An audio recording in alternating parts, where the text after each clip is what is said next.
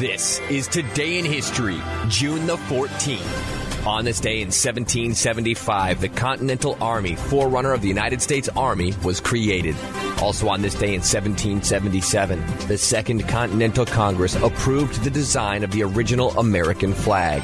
In 1801, former American Revolutionary War general and notorious turncoat Benedict Arnold, 60, died in London. And in 1940, German troops entered Paris during World War II. The same day, the Nazis began transporting prisoners to the Auschwitz concentration camp in German occupied Poland.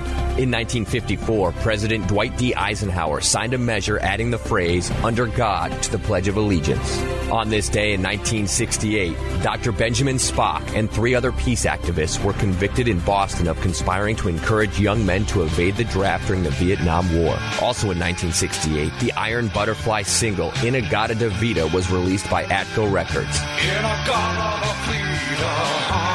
Also on this day in 1985, the 17 day hijack ordeal of TWA Flight 847 began as a pair of Lebanese Shiite Muslim extremists seized the jetliner shortly after takeoff from Athens, Greece. And this is part of the transmission between the pilot and the tower in requesting fuel.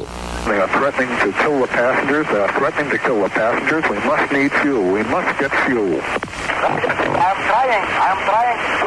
To, to, to have fuel for you.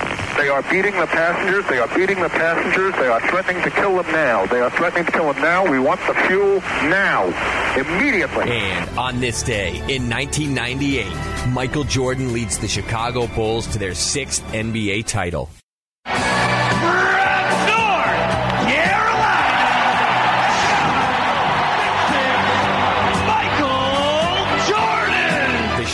Bulls defeated the Utah Jazz 87 to 86 in Game 6 of the NBA Finals, clinching their third consecutive NBA title. Michael Jordan hit the winning jump shot with 5.2 seconds left on the clock. Jordan open.